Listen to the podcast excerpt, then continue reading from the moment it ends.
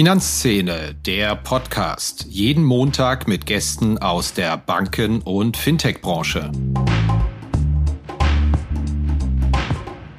Wir haben vor vier, fünf Jahren, das war vor meiner Zeit bei der Sparkasse, ähm, angefangen, die Frage zu stellen, wie sieht's aus eigentlich in fünf Jahren, zehn Jahren? Und die Antwort war ziemlich besorgniserregend weil wir haben gesagt, es geht nicht um eine schöne Strategie oder Effizienzgewinn, sondern es geht um die Relevanz für unsere Kunden und damit langfristig auch um unsere Existenz.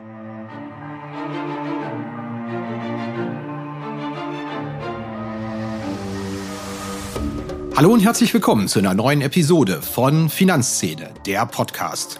Mein Gast heute ist Pranjal Kotari. Er ist Digitalvorstand der Sparkasse Bremen.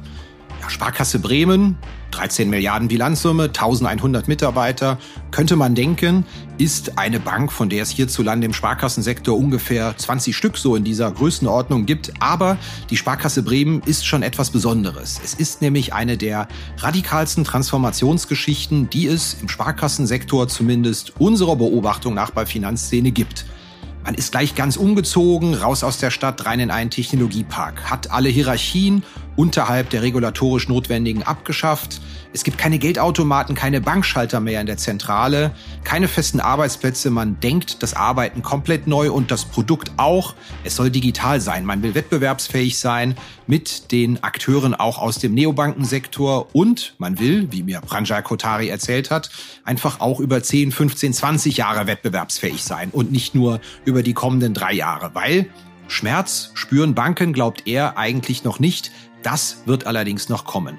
Pranjal Kotari ist ein sehr erfahrener Bankenmann. Er ist Geschäftsführer bei Planet Home gewesen, hat bei der Deutschen Börse, Unicredit, Boston Consulting gearbeitet, war Geschäftsführer bei der Deutschen Fintech Solutions und ist jetzt seit 2019 bei der Sparkasse Bremen. Ich habe sehr viel gelernt bei diesem Gespräch und steigen wir einfach ein und gehen mal der Frage nach, was machen Sie da eigentlich in Bremen, Herr Kotari?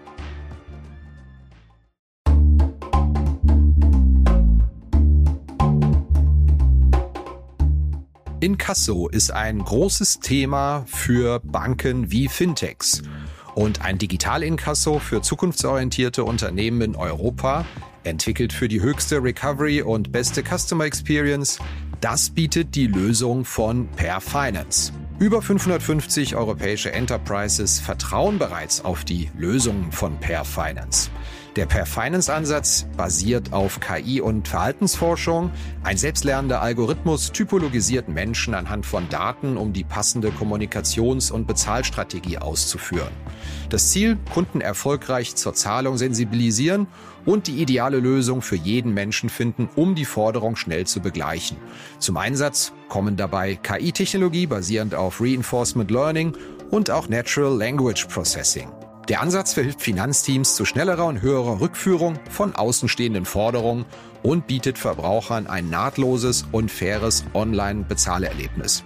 Das Ganze in einem All-in-One-Ansatz für alle Länder. Ein Vertrag, eine Datenschnittstelle, ein Kundenportal und ein Ansprechpartner. Einfach mal schlau machen auf der Seite www.airfinance.com. Hallo Herr Kotari, herzlich willkommen im Podcast. Vielen Dank für die Einladung. Ich freue mich. Ja, heute ist trotz Remote-Aufnahme ein kleines Heimspiel für mich. Wissen Sie warum?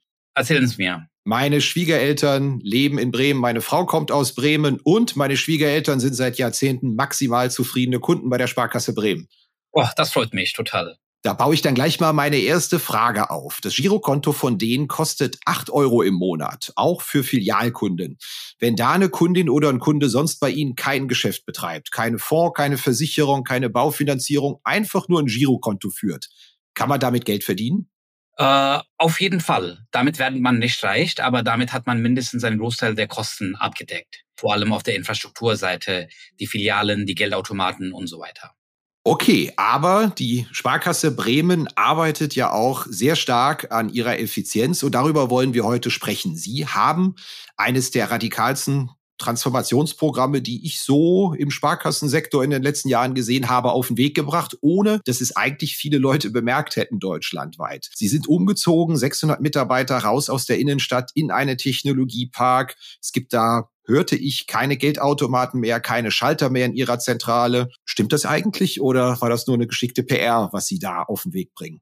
Nein, das stimmt. Wir haben in der neuen Zentrale keine Geldautomaten, kein Servicekundenverkehr, also Beratung auf jeden Fall, aber äh, keine klassische Banklaufverkehr. Äh, was genau machen Sie denn da mit der Transformation? Ich lese da, Sie wollen kundenzentrierter werden, Sie wollen digitaler werden.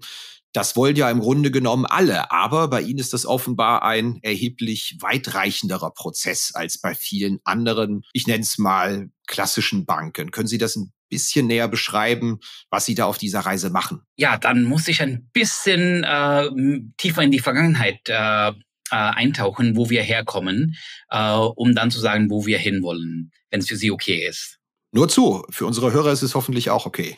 Wir haben vor vier, fünf Jahren, das war vor meiner Zeit bei der Sparkasse, ähm, angefangen, die Frage zu stellen, wie sieht's aus eigentlich in fünf Jahren zehn Jahren? Und die Antwort war ziemlich besorgniserregend, weil wir haben gesagt, es geht nicht um eine schöne Strategie oder Effizienzgewinn, sondern es geht um die Relevanz für unsere Kunden und damit langfristig auch um unsere Existenz.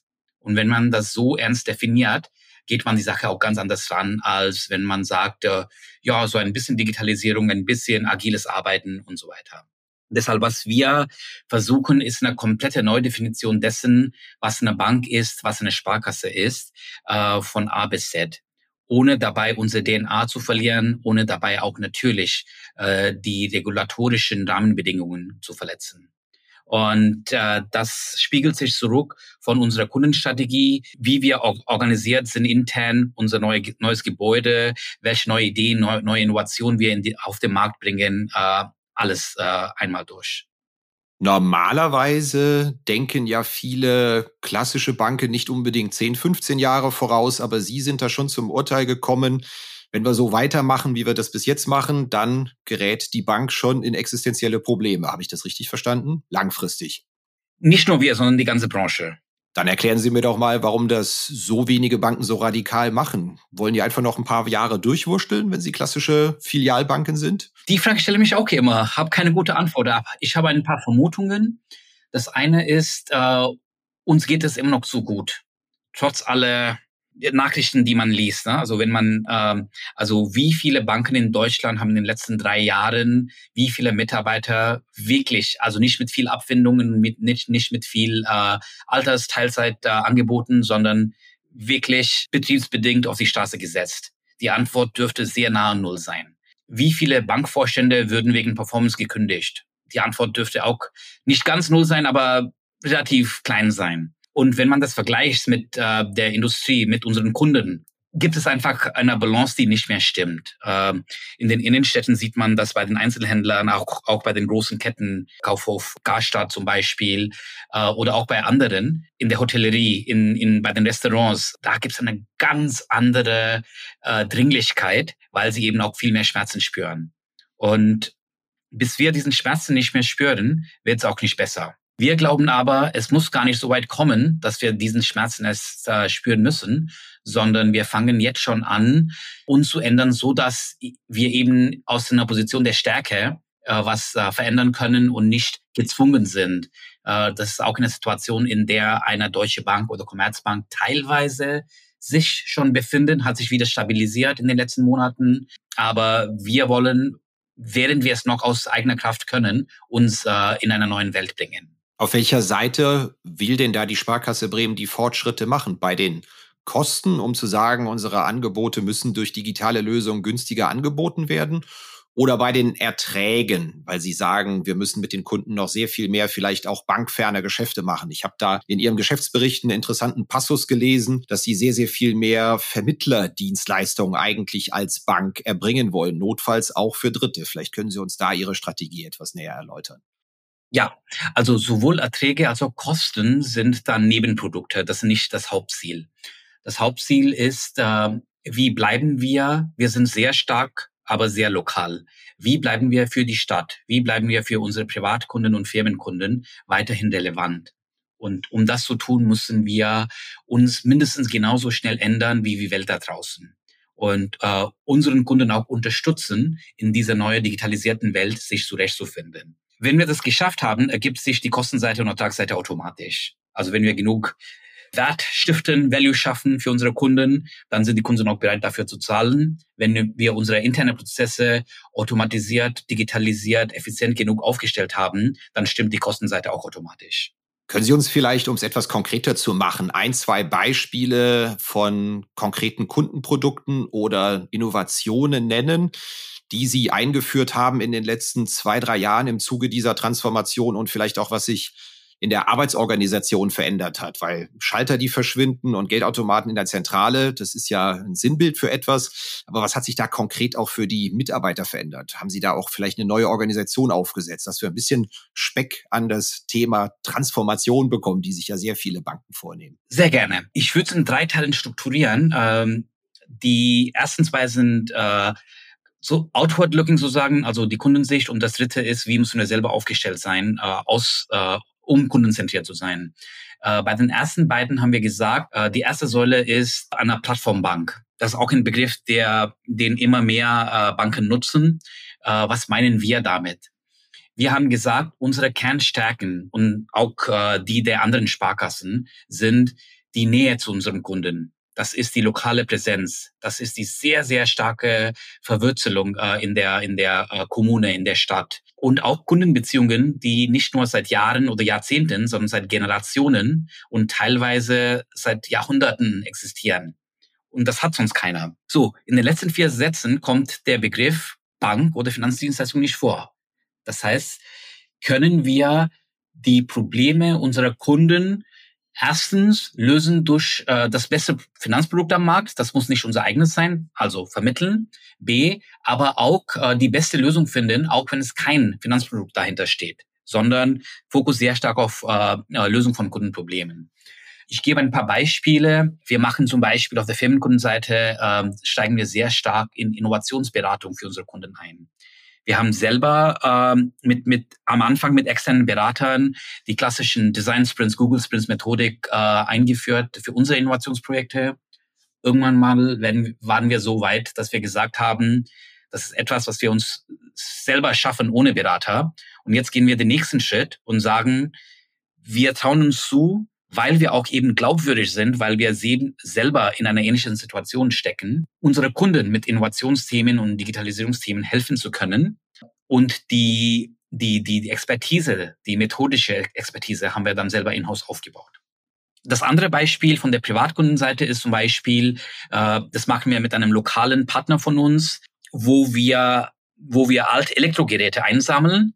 Äh, die werden dann, also drei Jahre alte iPhones sind der Klassiker. Und die werden dann professionell äh, gelöscht, neu aufgesetzt, äh, refurbished und wieder verkauft. Ist ökologisch natürlich sehr sinnvoll äh, und damit haben wir auch unseren Kunden was Gutes getan.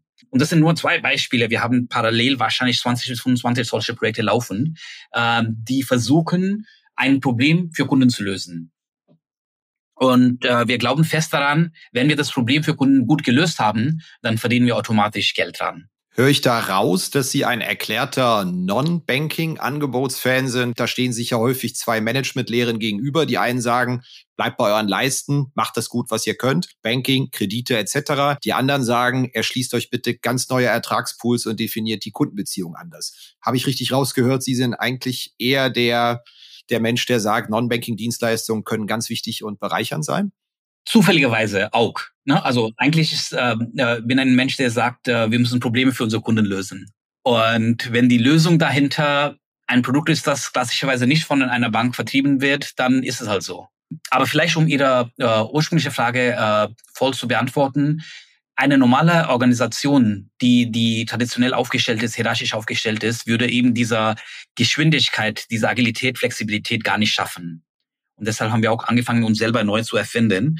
Ähm, wir sind zu einer sogenannten Netzwerkorganisation gegangen, schon vor zwei Jahren. Wir sind seitdem komplett hierarchielos oder fast komplett hierarchielos, muss ich sagen, weil als Aktiengesellschaft haben wir natürlich äh, gesetzlich einen Vorstand und als MADISC äh, äh, Institut haben wir natürlich auch einen Vorstand, der gewisse die, äh, gesetzliche Funktion hat. Aber wir versuchen alles andere, was nicht gesetzlich äh, für den Vorstand vorgesehen ist, äh, auch in die Teams äh, zu, zu, zu entscheiden zu lassen. Und alle anderen Hierarchieebenen haben wir komplett abgeschafft. Plus wir sind zu einem neuen Gebäude ähm, äh, umgezogen. Umgezogen ist falsch, eingezogen, weil wir haben gar nichts mitgenommen. Also kein Rechner, ganz, ganz wenig Papier. Wir haben unser Papierbestand, Aktenbestand um 99 Prozent reduziert. Wir haben in dem neuen Gebäude auch äh, mittlerweile ganz gängig Open Space, äh, also kein ter territoriales Arbeiten, sondern äh, keine Einzelbüros, keine Einzelsitzplätze. Jeder kommt in der Früh rein und schaut, wo kann ich heute am besten arbeiten. Mit verschiedensten Arbeitskonzepten, äh, viele Investitionen in die Technik, viele Investitionen auch in die Räumlichkeiten, äh, weil es eben kein Cost-Case ist, sondern wie kriege ich eine Organisation hin und ein Gebäude hin, wo die Menschen sehr, sehr gerne arbeiten. Das ist allerdings anfangs, wenn ich mich richtig umgehört hatte, auch in einigen Podcasts, die Sie schon vorgegeben haben, nicht ganz so gut angekommen bei ihrer Belegschaft. Sie hatten da mal diese 20-20-60-Formel aufgebracht. 20 Prozent haben gesagt, super Idee, sind wir dabei. 20 Prozent, hm, könnte was werden. 60 Prozent habe ich eigentlich keine Lust auf diese Transformation. War das überspitzt? Stimmte das? Und wenn es so stimmt, wie haben Sie denn da die Kurve bekommen? Ja, äh, die Zahlen stimmen, die Wertung wahrscheinlich nicht. Ne? Das war keine gut oder schlecht Wertung, sondern einfach eine Feststellung. Äh, wir machen regelmäßig äh, Umfragen und vor Einführung äh, dieses neuen Organisationsmodells ist es was, was selbstverständlich, dass viele, viele Menschen sehr skeptisch gegenüber äh, diesem Modell waren. Äh, das sind Menschen, die seit 10, 20, 30, teilweise 40 Jahren äh, ein ganz anderes Arbeitsleben gewohnt waren und ganz anderes Miteinander. Und denen sagt man plötzlich, du darfst alles selber entscheiden. Äh, es gibt keine Führungskräfte mehr, sondern jeder hat die volle Freiheit, aber auch die Verantwortlichkeit, Entscheidungen im besten Sinne der Kunden zu treffen. Das war natürlich äh, teilweise irritierend, teilweise auch äh, beängstigend für, für viele Mitarbeiter. Wir sind reingegangen mit in der Erwartung, dass so eine Transformation selbstverständlich nicht über Nacht passiert, sondern vier bis fünf Jahre dauert mindestens. Jetzt glauben wir, es wird auch sogar ein bisschen länger dauern, eher fünf bis sieben Jahre, äh, machen aber gute Fortschritte. Also aus den 20, 20, 60, also das waren am Anfang 20 Prozent der Menschen, die gesagt haben, wow, toll, äh, das waren die Kreativen, die Innovativen, die immer gesagt haben, äh, ich darf nicht, weil meine Führungskraft äh, erlaubt mich nicht, äh, um irgendwas zu tun.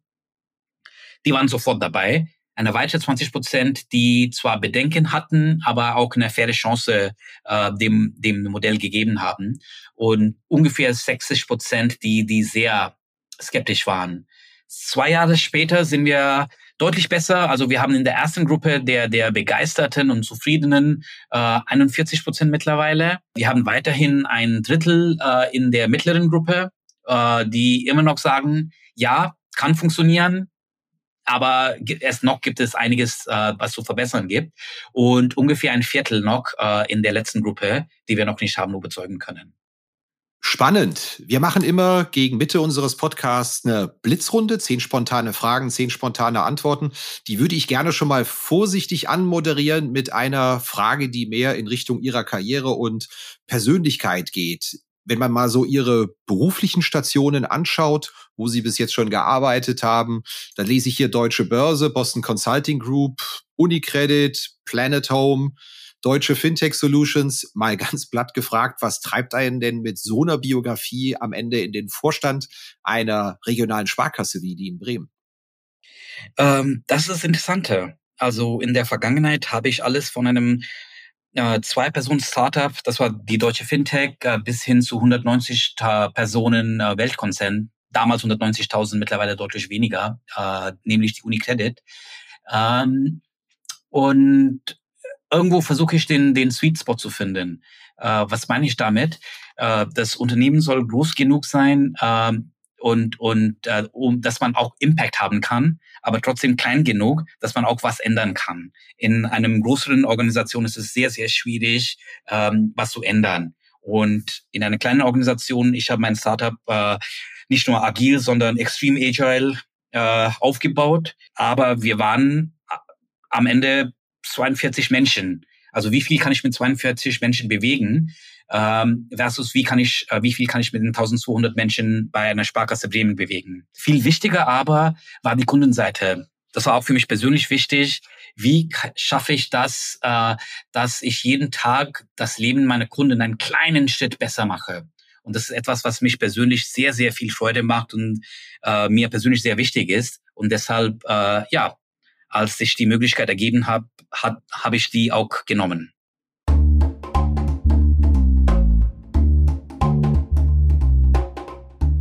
Ja, wenn es ein Thema gibt, das den Smalltalk dominiert, bei mir, wenn ich mit Vertretern der Banken- und Fintech-Szene spreche, dann ist es doch die Regulatorik. Was das alles kostet, das Personal, das man finden und binden muss, den Aufwand, den man damit hat. Ja, die Emma Risk und auch die bankenaufsichtlichen Anforderungen an die IT, kurz BAIT, die haben viele schon auf dem Radar. Aber jetzt wartet bereits Dora am Horizont, die nächste Regulierungswelle. Da ist es höchste Zeit für eine zeitgemäße, digitale und automatisierte Unterstützung im Rahmen der Rezertifizierung der Sollkonzepte im Bereich des Zugriffs- und Zutrittsmanagements. Dafür gibt es Foconis Zack. Das Foconis Zack Funktionspaket Rezertifizierung erledigt automatisiert den Soll-Ist-Abgleich, den Antrags- und Genehmigungsprozess und verfügt darüber hinaus über hochspezialisierte Tiefenanalysen, die Berechtigungsrisiken in den IKS-relevanten Bereichen aufdecken. Foconis Zack, dieses Paket, das kommt von der Foconis AG. Das ist ein Unternehmen 2000 gegründet, Softwarehaus mit Fokus auf effiziente Automatisierung und Digitalisierung regulatorischer Anforderungen. Wenn Sie sich mal informieren wollen, schauen Sie mal vorbei unter foconis mit c.de slash Rezertifizierung. Kommen wir zu unserer Rubrik Blitzrunde. Ich stelle Ihnen zehn spontane Fragen. Sie antworten natürlich möglichst spontan. Gerne. Wie zahlen Sie denn an der Kasse im Supermarkt? Bar, Karte oder mit einer digitalen Wallet-Lösung? Uh, Apple Watch. Gibt es ein Fintech, das Sie dafür bewundern, dass es die Dinge besonders gut digital und kundenfreundlich löst? Uh, Trade Republic. Lieber Homeoffice oder lieber Büro? Uh, volle Freiheit. Also selber jeden Tag, mir auch mehrmals am Tag entscheiden. Wann haben Sie sich denn das letzte Mal aus Kundensicht über etwas bei einer Bank sehr geärgert, dass Sie gesagt haben, das ist extrem schlecht gelöst, das geht so gar nicht? Äh, fast jeden Tag und zwar meistens bei meiner eigenen Bank, also bei der Sparkasse. Äh, und zwar nicht geärgert, sondern ähm, auch als, als Verbesserungsmöglichkeiten gesehen. Also immer wenn ich selber eine Transaktion mache oder in der Filiale bin äh, als Kunde, merke ich mir natürlich, äh, wie mir als Kunde geht und versuche das wieder ja als Verbesserung äh, mit reinzubringen. Ein Tag in Bremen. Welche drei Dinge muss man machen aus Ihrer Sicht? Äh, das neue Gebäude der Sparkasse Bremen besucht haben, äh, dem Markt, also mit dem Roland, mit den äh, Stadtmusikanten gesehen haben und wenn die Sonne scheint, äh, einen Spaziergang entweder im Bürgerpark oder an der Weser. Welche Führungskraft, die Sie beeinflusst hat, möchten Sie mal besonders loben, weil Sie sehr viel von ihr gelernt haben oder sie sehr geprägt hat? Äh, das war mein erster Chef bei der Deutschen Börse. Äh, äh, ich nenne jetzt nur den Vornamen Uli. Vielen Dank für alles. Und äh, ich habe viel von ihm gelernt und präge weiterhin sehr viele Zitate und äh, ja, eine Managementphilosophie, die, die er auch gelebt hat. Wann haben Sie denn das letzte Mal eine Bankfiliale von innen gesehen, wenn Sie nicht beruflich reinmarschieren mussten? Oh, gute Frage. Nächste Frage. Nee, lange, lange, lange her. Sie lesen, hatten Sie mir erzählt, ja Finanzszene schon relativ lange. Was war denn der größte Stuss, den Sie je bei uns gelesen haben, wo Sie sagen, das wollte ich Ihnen schon lange mal sagen, da waren Sie aber völlig auf dem falschen Dampfer? Oh, noch nie. Also ist natürlich auch weiterentwickelt. Äh, am Anfang war es auch äh, viel fresher, mittlerweile auch viel seriöser geworden. Persönlich äh, gefiel mir auch äh, ja der Stil äh, ganz am Anfang auch sehr stark, weil das war immer für einen Lacher gut. Äh, mittlerweile ist aber eine ja tolle, tolle, tolle Quelle von von wesentlichen Informationen, die ich auch jeden Tag brauche. Okay, dass wir nicht mehr so frech sind, hören wir natürlich ungern. Das war eigentlich so nicht geplant, aber nehmen wir einfach mal als konstruktive Kritik. Da waren Sie auch nicht dabei. Das war Ihre Kollege. Ja, prima. Blitzrunde ist damit fast beendet. Meine letzte Frage. Sie sind ja ganz stolz auf Ihren Chatbot, den Sie bei der Sparkasse Bremen haben. Ich habe mal vorher einen kleinen Test gemacht und mir mal ganz spontan fünf Fragen ausgedacht, die ich dem Chatbot gestellt habe. Was glauben Sie, wie viel der fünf Fragen konnte er mir vernünftig beantworten, dass er mir auch weitergeholfen hat? Vier. Es waren drei. Sehr schön. Blitzrunde ist damit beendet. Meine nächste Frage dreht sich auch ein wenig um das Thema Strategie. Da habe ich in Ihrem 2020er Geschäftsbericht gelesen, dass Sie beim Verwaltungsaufwand trotz geplanter Investitionen in den Transformationsprozess ja doch mit einem deutlichen Rückgang der Kosten rechnen. Das ist ja auch etwas, was für eine Sparkasse eigentlich sehr ungewöhnlich ist. Ist das auch eine Sache, von der Sie sagen, das geht nicht anders? Wer heutzutage da digital und agil und wettbewerbsfähig unterwegs sein muss, der muss auch mit den Kosten zurückkommen? Unsere Philosophie ähm, ist, dass die Investitionen sollen A, sich lang langfristig selber tragen durch neue Erträge oder durch äh, weitere Kosteneinsparungen. B, aber, und das ist der Punkt, äh, den Sie angesprochen haben, auch kurzfristig finanziert sein durch äh, Einsparungen im operativen Geschäft.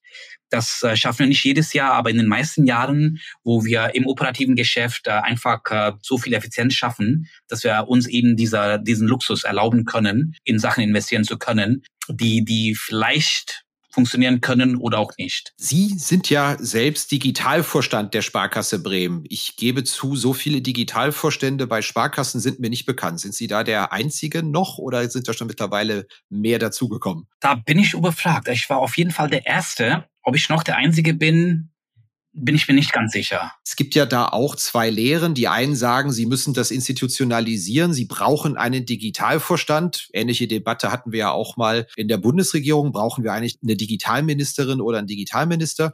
Die andere Lehre sagt, naja, es zwar, wäre zwar schön, einen zu haben, aber viel wichtiger ist doch, dass es eine Querschnittsaufgabe ist. Der ganze mhm. Vorstand muss so ticken. Der muss digital sein. Es hilft nichts, einen hinzusetzen. Schlimmstenfalls haben sie sogar den Effekt, dass es heißt, für solche Sachen haben wir doch hier jemanden und dass es eben nicht jeder als seine Aufgabe sieht. Jetzt müssen Sie mal aus Ihrer Sicht des Digitalvorstands kontern, warum eigentlich die Besetzung doch eine sehr gute Idee ist. Ähm, ich würde die Frage einfach anders beantworten. Also Digitalisierung ist mittlerweile äh, so wichtig und äh, so stark beeinflussend, äh, was unser zukünftiges Geschäftsmodell angeht, dass jeder im Unternehmen und mindestens jeder Vorstand äh, sich damit äh, stark beschäftigen muss. Ich habe nur den Titel Digitalvorstand. Äh, eigentlich sind wir ein Team und äh, ich bin so, sowohl Digitalvorstand als auch in der Questions-Schnittfunktion. Also äh, bei uns spiele ich beide Rollen. Ähm, da haben wir auch sehr viel Glück, dass wir in unserem Vorstandsteam keine Silo-Bedenken, äh, keine Berührungsängste haben, sondern sehr, sehr offen und konstruktiv miteinander umgehen. Äh, was es auch ermöglicht, dass, dass äh, wir nicht gegenseitig Politik machen, sondern immer über die Kunden denken. Und das macht es einfach. Was waren denn im Zuge Ihrer Transformation die wichtigsten Learnings, vielleicht auch mit einem Blick drauf, was erheblich schwieriger lief, als Sie sich das in diesem Transformationsprozess vorgestellt haben und was lief vielleicht umgekehrt deutlich besser, wo eigentlich jeder Berater warnt, oh wow, wow, da wird's aber schwierig? Ich glaube, das wichtigste Learning für mich war, und so, das wusste ich theoretisch schon vorher, aber jetzt auch äh, wirklich äh, stark in den letzten Jahren erfahren, bei der Digitalisierung geht es gar nicht um die Digitalisierung selber oder vor allem nicht um die Technik, sondern um die Menschen. Das heißt, es ist ein Mindset-Change, ein, äh, wie man die eigenen Denkmuster der Vergangenheit ändern kann. Viel stärker kundenorientierter zu denken, viel agiler zu denken, flexibler zu denken, viel öfter die Frage stellen, warum eigentlich nicht, als zu sagen, es geht nicht, weil. Und äh, das andere ist äh, einfach, äh, das war für mich persönlich ein Learning, viel mehr Geduld zu haben, als ich ja, als ich im Innersten eigentlich äh, habe, weil manche Sachen dauern halt ein bisschen länger. Und wenn man versucht, zu stark zu pushen, hat man wahrscheinlich die bessere Lösung, aber die Menschen äh, verloren. Und wenn die Lösung dann nicht gelebt oder umgesetzt wird, dann ist auch niemandem geholfen. Ich habe jetzt auch gelesen, dass es Ihnen sehr wichtig ist, zu den Wettbewerbern von morgen aufzuschließen. Oder es geht nicht mehr um die Großbanken, Volksbanken, Raiffeisenbanken oder die benachbarten Sparkassen, sondern es geht darum, mit den ganz neuen Wettbewerbern, ich denke mal, Sie haben da ein wenig auch an die Neobanken gedacht, an die N26s dieser Welt gedacht, als Sie das formuliert haben. Mal platt gefragt, ist das nicht ein wenig vermessen zu glauben, man könnte in Sachen Agilität, kundenzentriertes Denken tatsächlich als Sparkasse mithalten mit dem, was da in Sachen digitales Denken geboten wird bei den ganz neuen Akteuren? Nein. also ich gebe äh, ja, nee, ich gebe äh, drei konkrete Beispiele. Das eine ist zum Beispiel das klassische Feld Robo-Advisor. Also wir haben einen eigenen Robo-Advisor gebaut, äh, Smarvesto. Der ist die letzten zweieinhalb Jahre in jeder Performance-Ranking mit Abstand die Nummer eins in Deutschland. Kein Scalable, kein Raisin, nix äh, sondern Smaresto der Sparkasse Bremen. Und das zweite Beispiel ist, wir bauen gerade, beziehungsweise ist schon live, eine Baufinanzierung-App. Wir waren die ersten in Deutschland, die eine PSD2-basierte äh, Kreditzusage äh, eingebaut haben. Und es gibt mittlerweile auch eine Lösung von, von äh, Europäs, äh, gemeinsam mit den Volks- und Raiffeisenbanken oder Sparda-Banken teilweise. Äh, aber wir waren die Ersten. Kein Fintech, kein Big Tech, sondern die Sparkasse Bremen. Und das dritte ist wieder intern organisatorisch. Wir brauchen noch unsere Zeit, aber heute schon sind wir so agil und so schnell, dass wir innerhalb einer Woche eine Idee, eine grobe Idee mit Kundentesting, Prototypen äh, gebaut haben, innerhalb von vier bis fünf Wochen ein erstes funktionierendes MVP haben. Und zwar auch im komplexen Bankumfeld. Ne? Also ich rede über ein PSD2-Produkt, das wir innerhalb von fünf Wochen äh, auf die Beine gestellt haben dann verlieren wir auch äh, lang, langsam irgendwann mal die Geschwindigkeit, wenn es um die, ich sag mal, die, die klassischen regulatorischen Compliance, Legal-Themen geht. Da verlieren, verlieren wir noch Zeit, da sind wir noch nicht gut, aber werden besser. Das heißt, ich scheue mir kein äh, Vergleich mit keinem Fintech äh, in Deutschland, was äh, Schnelligkeit, Innovationskraft angeht. Hier muss ich aber auch eine Lanze brechen für die Finanzinformatik und für die Sparkassenfinanzgruppe für unsere Komplexität, unsere Große bewegen wir uns schon relativ gut mittlerweile und auf jeden Fall in die richtige Richtung. Ähm, und das Wichtigste ist, ohne den, die hervorragende Skalierung und Sicherheit, die uns äh, unsere Kernbank IT bietet, wären wir gar nicht in der Lage, die ganzen innovativen Themen ähm, zu treiben, die Risiken einzugehen, dass wir, ich sag mal, im Beyond Banking Geschäft äh, eingehen. Ähm, das heißt, es muss eine Symbiose aus beiden Seiten sein, eine sichere, stabile Kernbank IT plus die Willigkeit und Fähigkeit, äh, Innovationen einzugehen. Spannend. Ich muss Ihnen jetzt äh, kleine politische Frage doch noch stellen, wenn Sie sagen, Sie bauen da an Ihrem eigenen Robo. Sie arbeiten selbst im Baufinanzierungsvermittlungsgeschäft und tatsächlich habe ich ja auch da gelesen in Ihrem Geschäftsbericht, je nach Kundenwunsch vermittelt und Verfügbarkeit des Produkts auch eines Dritten. Muss ich natürlich schon fragen, wie sieht man denn das intern? Die, der Sparkassen Verbund lebt ja schon davon, dass es heißt, naja, für die IT ist die Finanzinformatik zuständig, für die Wertpapiere hat man mit der DEKA ein potentes Haus. Ah, wird das da gerne gesehen, dass Sie da auch selbst an Lösungen basteln oder wird das auf Dauer unvermeidlich sein, dass auch Sparkassen da mal individuelle Wege gehen? Ähm, teils, teils. Also äh, auf der einen Seite kriegen wir sehr viel Zuspruch ähm, und äh, sehr viel auch Bewunderung von anderen Sparkassen, ähm, auch, auch konkrete Gespräche zu Kooperationen und Partnerschaften, äh, die, die im Hintergrund laufen. Ähm, auf der anderen Seite in der Mitte irgendwo gemischte, äh, gemischte äh, Reaktionen, wo wir, wir selber versuchen, durch äh, unsere Vorreiterrolle äh, die Gruppe mitzunehmen.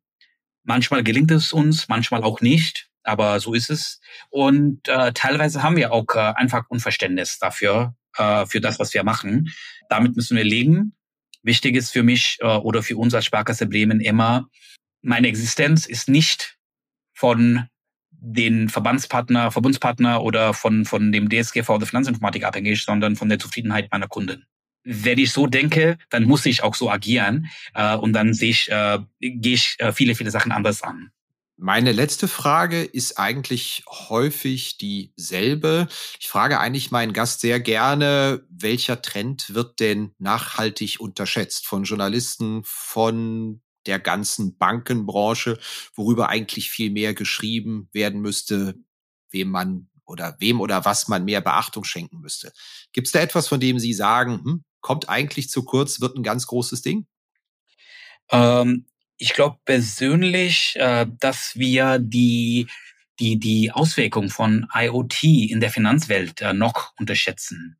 Äh, das heißt, wenn jedes Haushaltsgerät äh, Daten erzeugt und damit nicht nur Nutzungsdaten, sondern auch Verhaltensdaten von dem Nutzer äh, und diese Daten auch frei verfügbar und analysierbar sind, kann man ganz andere Probleme für Kunden lösen, ganz andere äh, auch Erkenntnisse über den Kunden haben, als wir es heute haben. Äh, das wird nicht zwei, drei Jahre dauern, sondern ein bisschen länger, aber ich glaube, äh, das unterschätzen wir heute noch. Ja, das war's wieder mit dieser Episode von Finanzszene, der Podcast. Wir sagen danke fürs Zuhören, freuen uns über Ihr Feedback unter redaktion.finanz-szene.de. Kontaktmöglichkeiten auch über Threema in den Notes zu diesem Podcast. Vielen Dank. Redaktion und Host Christian Kirchner. Coverdesign Elida Atelier Hamburg. Produktion und Schnitt Podstars bei OMR Hamburg. Musik Liturgy of the Street von Shane Ivers www.silvermansound.com.